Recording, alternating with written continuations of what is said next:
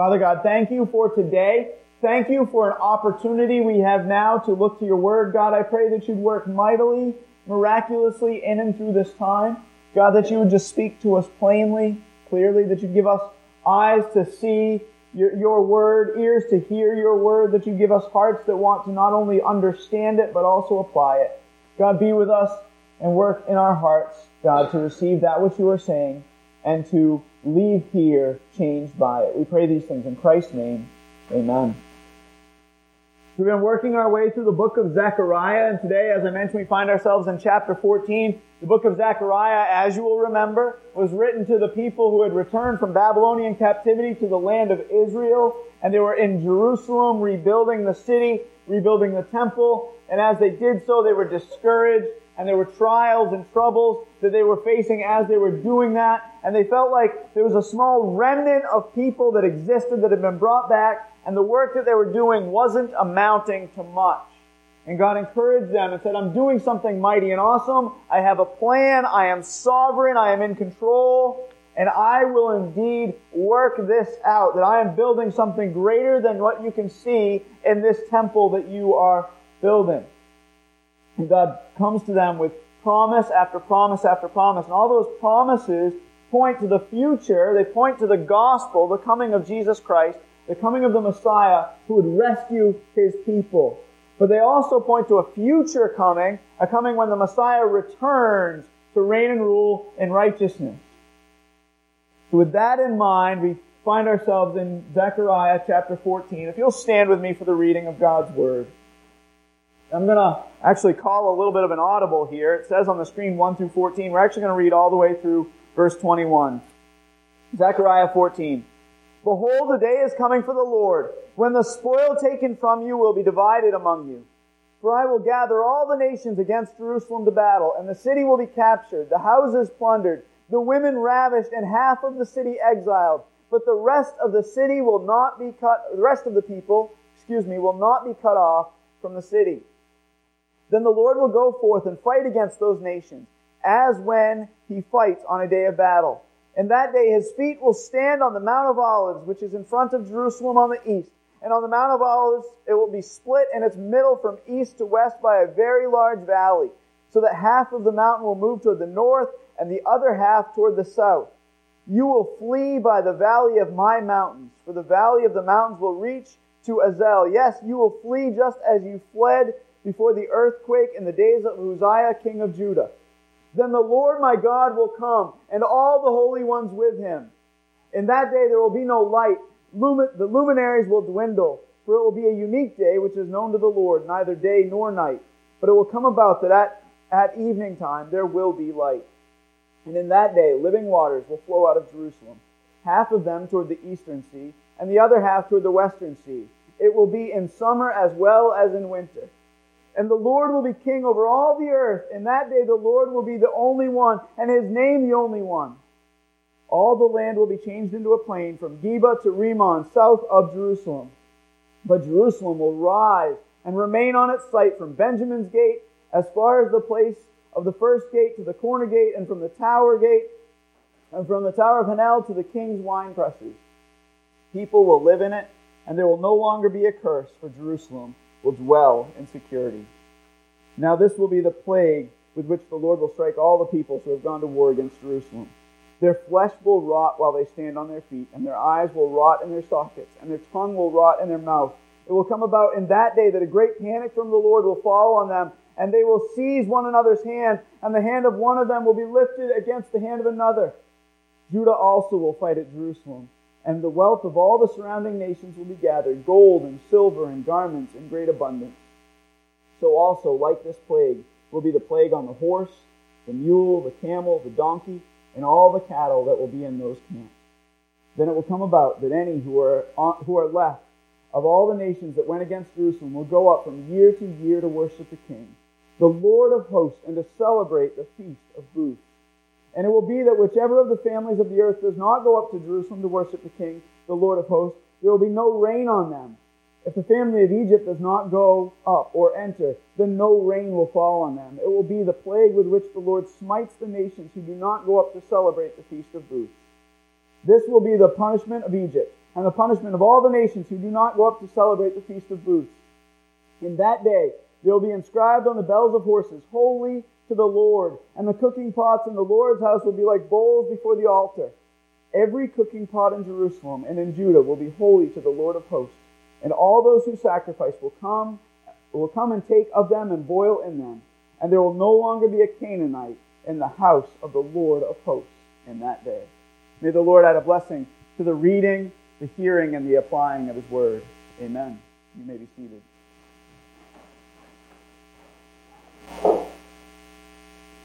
We obviously have a lot of ground to cover. Martin Luther, in his commentary on the book of Zechariah, when he got to chapter 14, he said this. He said, Here, in this chapter, I give up, for I'm not sure what the prophet is talking about. And as I read that, I thought, well, at least I am in good company. Because while this chapter is difficult, there is meaning to it, though. There is a great deal of meaning and a great deal to teach us regarding the promises of God and His plan for His people. That in this text, even in this text, as we struggle through it this morning, we will see clearly that God is sovereign, that He is in control, and that He has a plan for His people. When it seems like the world is spiraling out of control, when our lives are spiraling out of control, God is indeed in control. So there's no small debate about the interpretation of the prophecies shared in this chapter. Some claim that what is described here was fulfilled in the Maccabean period, the period between the Old Testament and the New Testament. Others claim that this section deals primarily with the fall of Jerusalem in 70 AD and the church age that followed and continues to, uh, even in this day, today, the church age.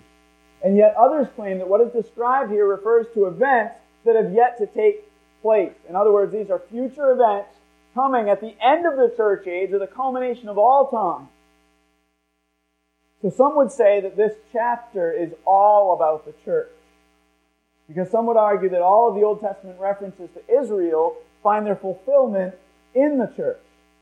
And others would say that this chapter is all about Israel and God's plan to call the Jewish people back to himself in the, in the last days. More specifically, when Christ returns to reign and rule on earth. Now, given these two options, and these two options alone, I would rather choose the latter and say that this has to deal with God's return, Christ's return, and his, his uh, reclaiming of the Jewish people. The Jewish people coming to know Jesus Christ as the Messiah. I would rather take that because I think that we should, when possible, understand the scripture in a literal fashion. And I don't think there's any reason to view all of this text as simply metaphorical as some would. However, I'm going to argue that it's most appropriate to see these prophecies fulfilled in part or in small degree in the church age. They're, they're fulfilled in small degree today while they speak to a later and more ultimate fulfillment in the future. In other words, there's a partial fulfillment today, and there's a later, more ultimate fulfillment coming. I like the way John MacArthur explains this, or as, uh, as Dan referred to him in Sunday school, J-Mac. I like the way John MacArthur explains this. He refers to these earthly fulfillments as signposts along the way. They're signposts along the way to remind God's people of His promises. He says, I'm doing this thing, and we see these what seem like partial fulfillments along the way where God, where the people of God are reminded and they say, oh yes, God is doing this. He did promise this. So this text points forward specifically to the second coming of Christ. I want to say that. But it's my goal not to just talk about what God will do in the future, but instead to understand how these prophecies, how we are to understand them in light of what God has done and is doing through the gospel what God has done through the death, the burial, and the resurrection of His Son, Jesus. In other words, I'm far less concerned with this message being a study of all the details of the final days in world history. In fact, we will turn to the book of Revelation, but we're not going to spend the majority of our time talking about Revelation 19 through 21. Though I will say this this text points largely to that section of Scripture. That if you're going to understand all these events and how they play out, you can't do so fully without understanding Revelation 19 and 21. And I think it's consistent to say that because Zechariah didn't have the book of Revelation, but Zechariah looked forward to the future and he didn't quite see as clearly as we do today because we have future prophecy, the book of Revelation, and we understand who the Messiah was more clearly. We understand the two comings of Christ, the first coming and the second coming, his two advents. So we're not going to spend a lot of time in the book of Revelation because this is not meant to be a full course on eschatology. It's not to underline or outline all the events of the future. I want to spend most of our time in the book of Zechariah and what Zechariah was communicating to these people who had returned from Babylonian captivity. So I'm far less concerned with this message being a study of all the details of the last days and far more concerned with seeing how we should respond the overall message of Zechariah 14. So without further delay, let's look at our text. As we work through this chapter, we're going to see three ideas or three main points emerge and they'll serve as points in our sermon outline. The three points are communicated, by the way, in verses 1 through 11 and then again in 12 through 21. He communicates these three points and then starts over and communicates the three points again. And the first point in our sermon outline is number one, the warning of judgment. The warning of judgment. Look at verses 1 through 2 with me. We're just going to go through these points quickly and kind of, and run through the text, walk through the text as we look at each of these points. The warning of judgment. Verse 1. Behold, the day is coming for the Lord when the spoil taken from, taken from you will be divided among you. He says, literally, what's going to happen is there's a day coming when you, your spoil will be taken, your goods will be taken, and they're going to be divided in front of you. The enemies will come in, they're going to take your stuff, and they will divide them in front of your eyes. They'll divide all of your stuff. In verse 2, he says, For I will gather all the nations against Jerusalem to battle, and the city will be captured, the houses plundered, the women ravished, and half of the city exiled, but the rest of the people will not be cut off from the city. In other words, the nations, the nations are going to rise up in rebellion against Jerusalem as instruments of God's divine wrath and judgment. This does not happen apart from God's plan. He says, I will gather the nations. I'm going to use them as my instrument. Though they have evil intent and purposes, I will use them in my plan. And he says they're going to rise up in rebellion, and they're going to be instruments of God's divine wrath and judgment. He says, but half of the people, a remnant of the people, will remain. Now, by the way, I think when we look at this, we have to see a literal fulfillment.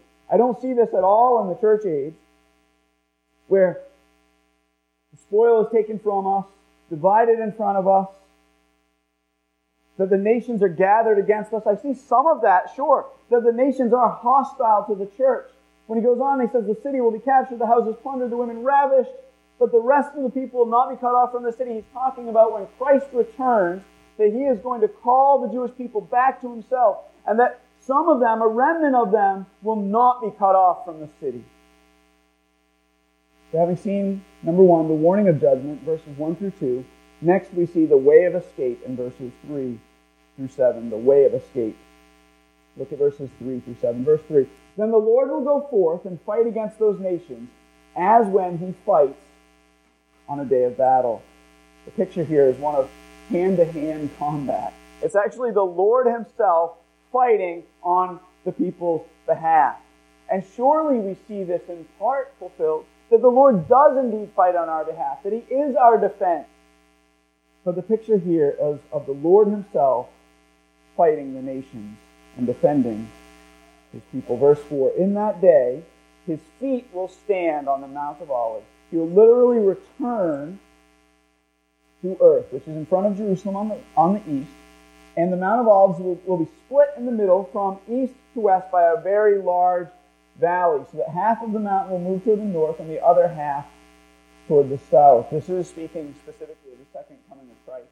That as he ascended, that they, the, the picture was that he would return in the very same fashion. That he's going to return and his feet will stand on the Mount of Olives. And the Mount of Olives will be split. And he says, verse 5, You will flee by the valley of my mountains. For the valley of, my, of the mountains will reach to Azel. Yes, you will flee just as you fled before the earthquake in the days of Uzziah, king of Judah. Then the Lord my God will come, and all the holy ones with him. He's saying, You're going to flee. You're going to flee by this valley that will be created. The mountain will be split in two, that the people of Jerusalem will flee. They're going to flee through this valley like they fled when there was this giant earthquake in the days of Uzziah. He says, And the Lord my God will come, and all the holy ones with him. The term holy ones can refer to either people or angels. And we see that throughout Scripture, throughout the Old Testament. You see both. However, in light of 1 Thessalonians 3 12 through 13, this passage actually seems to be speaking of the raptured church. Again, I don't want to spend a lot of time here focusing on this, but the raptured church, the church who is taken up and who returns to earth with Christ.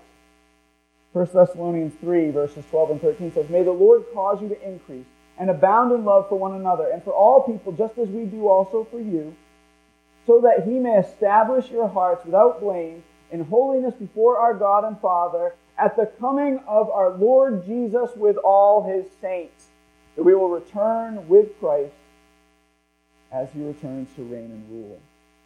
And the picture here in Zechariah is of us returning with him.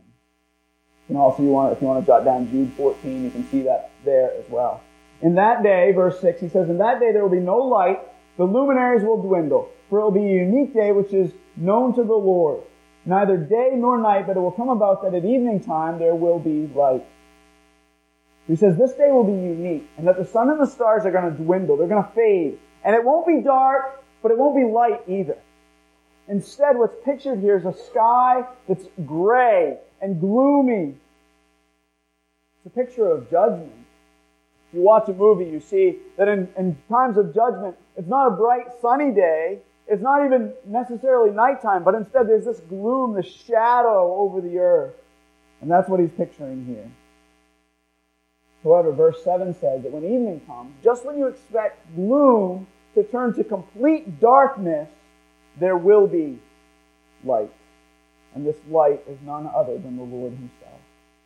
Isaiah 60 verses 19 and 20 says this, No longer will you have the sun for light by day, nor brightness will the moon give you light nor for brightness will the moon give you light, but you will have the Lord for an everlasting light, and your God for your glory. Your sun will no longer set, nor will your moon wane, for you will have the Lord for an everlasting light, and the days of your mourning will be over. That the Lord himself will be the light, and therefore there is no need for the sun or the moon or the stars any longer. You see it again in Revelation 21, where he says, I saw this new city. I saw the, the new heavens and the new earth, and I saw no temple in the new city. For the Lord, the God Almighty, and the Lamb are its temple, and the city has no need of the sun or the moon to shine on it. For the glory of God has illumined it, and its lamp is the Lamb. And he goes on and he says, he says, and there will no longer be any night, and they will not have need of the light of a lamp nor the light of the sun, because the Lord God will illumine them, and they will reign forever and ever. The picture that Zechariah is painting here is of a day of gloom, a day of darkness and judgment. But at the end of that darkness and judgment will be light. So there's a glimmer of hope. He's saying there is a way of escape. So the point of verses 3 through 7 is that God will provide a way of escape. God's going to provide a way of escape. He says, I will go and I will fight against those nations. He says, His feet will stand on the Mount of Olives. The Mount of Olives will be split in its middle, and you'll flee, and there will be light, that there is a way of escape that God will provide. So, having seen the warning of judgment and the way of escape that God's going to provide a way, now let's consider the third point in our sermon outline. The third point is number three, the world made perfect. The world made perfect. Look at verses 8 and 11. It says, In that day, living waters will flow out of Jerusalem, half of them toward the eastern sea, and the other half toward the western sea, and it will be in summer as well as in winter. The picture here is of completeness. That there's going to be water in Jerusalem. If you've been to Jerusalem, you know how valuable water is. We talked about that not long ago, a couple of weeks ago. That water was something that Jerusalem desperately needed and still needs today. That there's not an abundance of water in the nation of Israel.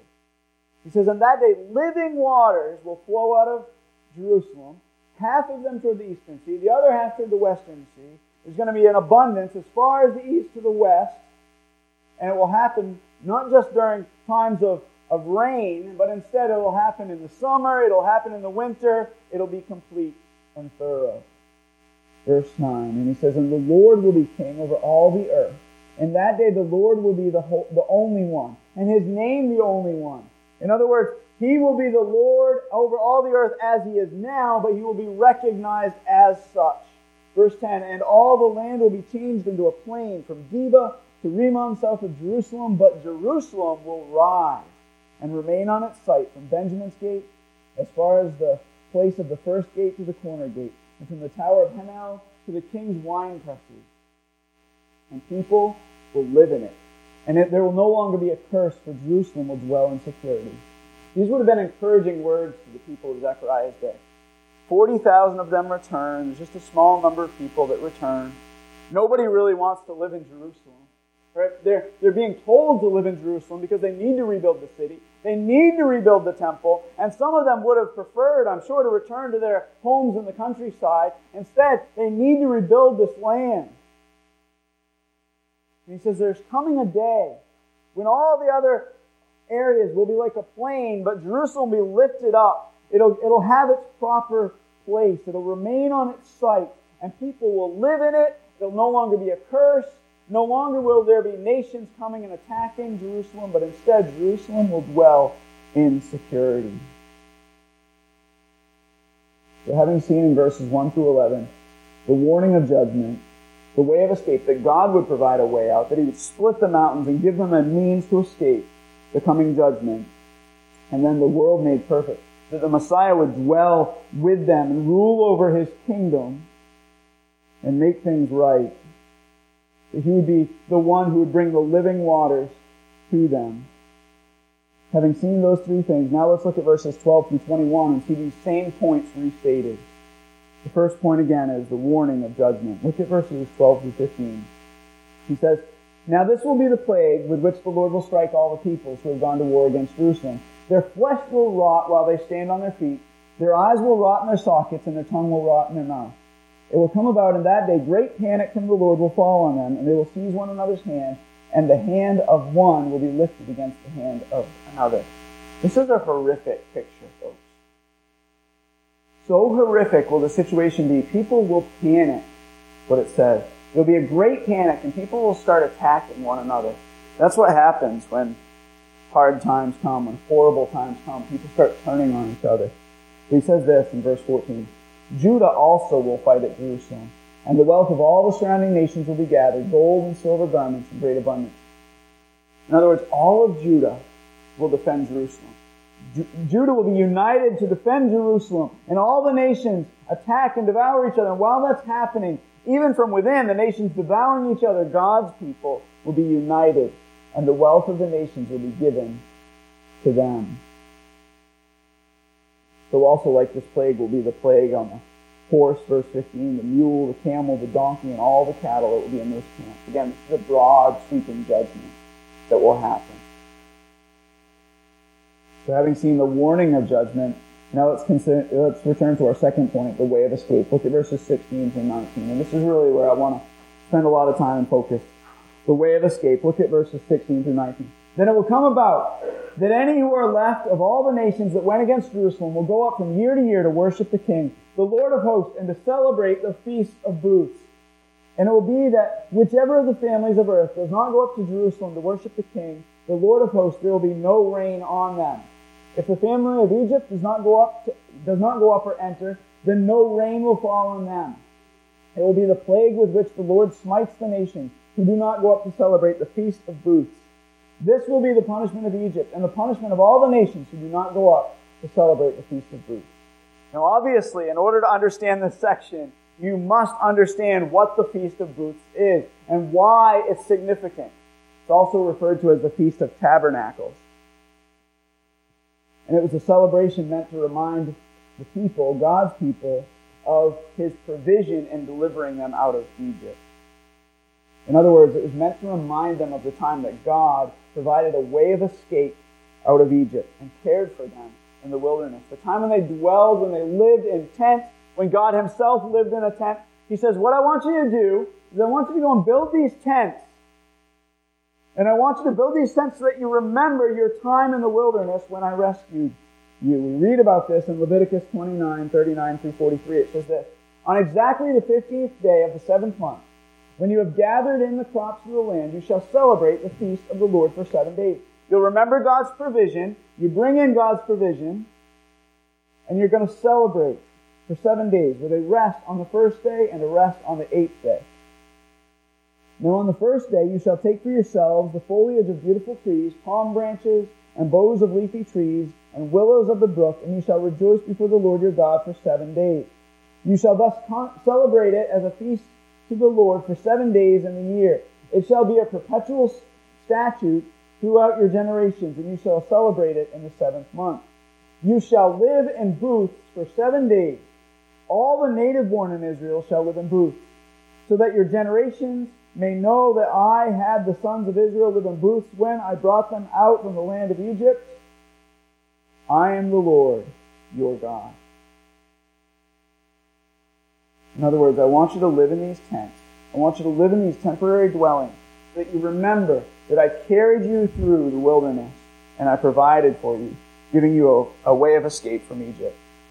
Later on, the Jews, they added the tradition where the priest would draw water from the pool of Siloam and they would pour it into a basin near the altar in the temple. And they did so to remind God's people of the provision of water that was given them as they wandered in the desert. So the point is that the Feast of Booths was to celebrate God providing a way of escape, delivering his people from bondage in Egypt, dwelling or tabernacling is literally the word, dwelling with them and providing for them in the desert and bringing them home to the promised land. That's what this, this feast was all about. It was God's deliverance, God's way of escape. And all of that points forward to the gospel. From the gospel, we see that God delivers us from the bondage of sin that He dwells with us through His Holy Spirit, that He tabernacles with us, and that He has promised to carry us safely home to heaven. That all of that is a picture of what God is doing in the gospel, in the church age, and in the gospel. Thus, it should not be lost on us that when the Feast of Booths is referenced in John 7 37 and 38, we read this. It says, Now on the last day, the day of the great feast, this is the Feast of Booths, the Feast of Tabernacles, and this is after the priest poured out the water. Jesus, that on that day Jesus stood and he cried out, saying, If anyone is thirsty, let him come to me and drink. He who believes in me, as the scripture said, from his innermost being will flow rivers of living water. You see, Jesus is God's provision. He is our way of escape. He is the one who frees us from the bondage of sin. He cares for us and protects us while we dwell in this earthly tent. And He's the one who will give us final rest in our heavenly home. So having seen the warning of judgment, the way of escape, we now turn back to the third point in our outline, the world made perfect. Look at verses 20 through 21 as we finish up our text. In that day there will be inscribed on the bells of the horses, Holy to the Lord. And the cooking pots in the Lord's house will be like bowls before the altar. Every cooking pot in Jerusalem and in Judah will be holy to the Lord of hosts, and all who sacrifice will come and take of them and boil in them. So there will no longer be a Canaanite in the house of the Lord of hosts in that day. This is a picture of all things being made right. There's no more sec- there's no more separation between the secular and the sacred sacred. There's no bowls that are used just for worship, that instead everything can be used for worship. So there's no more corruption. We live in a world where the, the chief command of us as believers is 1 Corinthians 10.31. Whether you eat or drink or whatever you do, do it all for the glory of God. And this is played out here in this verse, where everything that is done eating, drinking, everything is done for the glory of God. It's realized here in this picture. That even the bowls that are used in the, in the uh, temple can be used for cooking. Because cooking can be something that is holy to the Lord, done for His glory. There's no corruption in it. And when he says, and there will no longer be a Canaanite in the house of the Lord, he's saying there's no longer any sin, there's no longer any corruption, that instead it will be purified and made perfect. We see a picture of this in Revelation 21 when this actually gets fulfilled. This picture in 20 and 21, we see it being fulfilled in Revelation 21. When we read this, it's fully realized then. Then I saw a new heaven and a new earth, for the first heaven and the first earth had passed away, and there's no longer any sea. And I saw the holy city, New Jerusalem, coming down out of heaven from God, made ready as a bride, adorned for her husband.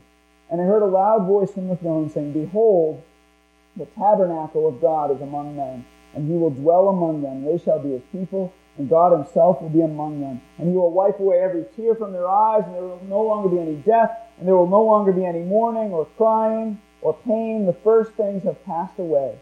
And he who sits on the throne said, Behold, I am making all things new. And he said, Write, for these things are faithful and true. Then he said, It is done. I am the Alpha and the Omega, the beginning and the end. I will give to the one who thirsts from the spring of water of life without cost. He who overcomes will inherit these things, and I will be his God, and he will be my son. You see, this is a picture of the world being made right, of that which is corrupt being cleansed. So, by way of review, we have this warning of judgment in Zechariah 14. We have the way of escape God's provision, that God's going to provide a way of escape for his people. And we have the world made perfect. That God is going to cleanse and purify the world, and all that exists will be set apart for service to him. So this is ultimately a reversal of the fall, is what is pictured here. So Zechariah points forward to these things, and he does so without a lot of clarity. There's a reason this text is hard to understand because Zechariah is just pointing forward to him. And his point is not to go through all of the details of how exactly this will play out. We get further details from other scriptural texts and further details from the book of Revelation. But that's not Zechariah's point. Instead, his point is to give the people hope, to show that there is coming a day of judgment, but there is also a way of escape there's a way of escape, and that God ultimately will rescue his people, that he will redeem and rescue his people. Those who call on his name who are in right relationship with him. Those who look to his provision for the way of escape. So the question is, how do we, as Harmony Bible Church, both individually and corporately, specifically apply all of this to our lives? Well, we need to remember the overall message of Zechariah. I don't want to end this book without thinking about the fact that these people were in a difficult spot. They were unsure of their future. They didn't know what was going to happen. And they were doing work, the work of the ministry, but God was saying, don't just do the work with your hands, but instead I want your heart. And they were concerned about being carried off into captivity again. They were concerned about future judgment. The last thing they wanted was to return to Babylon. The last thing they wanted was more judgment. And God says, I have a plan for you in all of this. Trials will come, difficult times will come, but I'm going to carry you through this. And I'm going to orchestrate my plan for my glory and for your good. And in the same way, we should remember that very same thing. We should remember, as they remembered, they look forward to the first coming of Christ, so also we look forward to the second coming of Christ. That He is going to return, that He's sovereign over all that we go through, and that the trials of this life are light and momentary compared to eternity. That's the overall message of Zechariah, but as we look at 14 in particular, how do we apply this? Well, number one, we should heed the warnings of judgment. We should heed the warnings of judgment that are given here. If you look at uh, the book of Acts, Acts 17, verses 30 and 31, we actually see this communicated Paul, who's preaching at the uh, in the midst of the Areopagus, says this. He says, "Therefore, having overlooked the times of ignorance, God is now declaring to men that all people everywhere should repent, because He has fixed a day in which He will judge the world in righteousness through a man whom He has appointed, having furnished proof to all men by raising Him from the dead." We should heed this warning of judgment. That's what Paul said. He pointed back to the Old Testament and said, "There's coming a day of judgment." Therefore, you should repent, turn away from your sin. In other words, there is hope in spite of your past. And I don't know, some of us here today are, I'm sure, followers of Jesus. That's why we're here. That's why I'm here, because I'm a follower of Christ. I have heeded that warning of judgment. I've turned away from my sin, and I'm still in the process of continuing to turn away from my sin. But if you're not a follower of Jesus, I want you to know that there is hope in spite of your past. Regardless of what you have done, the scripture says that God is now overlooking the times of ignorance and is calling all men everywhere to repent, to turn away from rejection of Jesus and to trust Him, the Good Shepherd, as Zechariah tells us. To heed the warning of judgment. Number two, we should look to God for the way of escape. God is the one who provides the way of escape. You know, uh, Martin Luther was asked by one of his parishioners, why do you present the gospel to us week after week after week after week? Why every week do you continue to present the gospel to us? And he said, because you forget every week. That is my goal, really, is to present the gospel of Christ. There's hope in the gospel. We can stand up here, I can stand up here and I can talk, to, I can give some, the, some theology lesson. We can talk about how many angels can dance on the head of a pin. We can try to talk about things that don't really at the end of the day matter, or that matter little compared to the gospel, if we don't get the gospel right, folks, then we've severely gone astray. So we need to look to God for the way of escape. That's the message of the gospel. That this has been realized in the gospel, this way of escape. And that it will ultimately be realized when he returns. That we celebrate his provision. The Lord Jesus Christ who came to suffer and die for our sins who was raised on the third day. That is our provision. The one who said, I am the one who can give you living water. Drink from me. And the one who says, I'm coming again to rescue you once and for all. So just as we have hope regardless of our past, in this we have hope for the present. And the gospel gives us hope for the present. It helps us to realize that God is in control and that He does indeed, even in this day, divide the mountains, so to speak, and give us a way of escape what Scripture says, that no trial is overtaking you except that which is common to man, and God is faithful. Right? He's not going to let you, He's not going to let you be tempted beyond what you're able, but He's going to provide a way of escape, and He's not going to let you bear, He's not going to give you a burden that you can't, that's beyond what you can handle through Him. Now don't misunderstand me. God will give you burdens that you can't handle on your own. The point is that He's going to enable you to, to walk through that valley. He's going to divide the mountain and allow you to walk through that. He will provide you with a way of escape. This is hope for the, for the present, but it's also hope for the future. That as we go through this life, the trials are long and hard.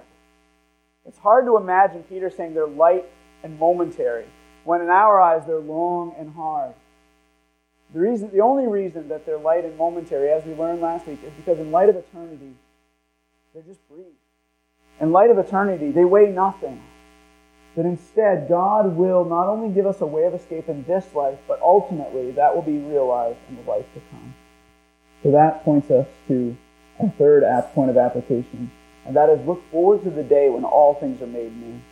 Have a hope that's set on the future, that's set on heaven. Don't just hope in the future, but also hope in today. But make sure that your minds are set on heaven. Make sure that you have a heavenly perspective. You know, the saying is that somebody can have such a heavenly perspective that they're no earthly good.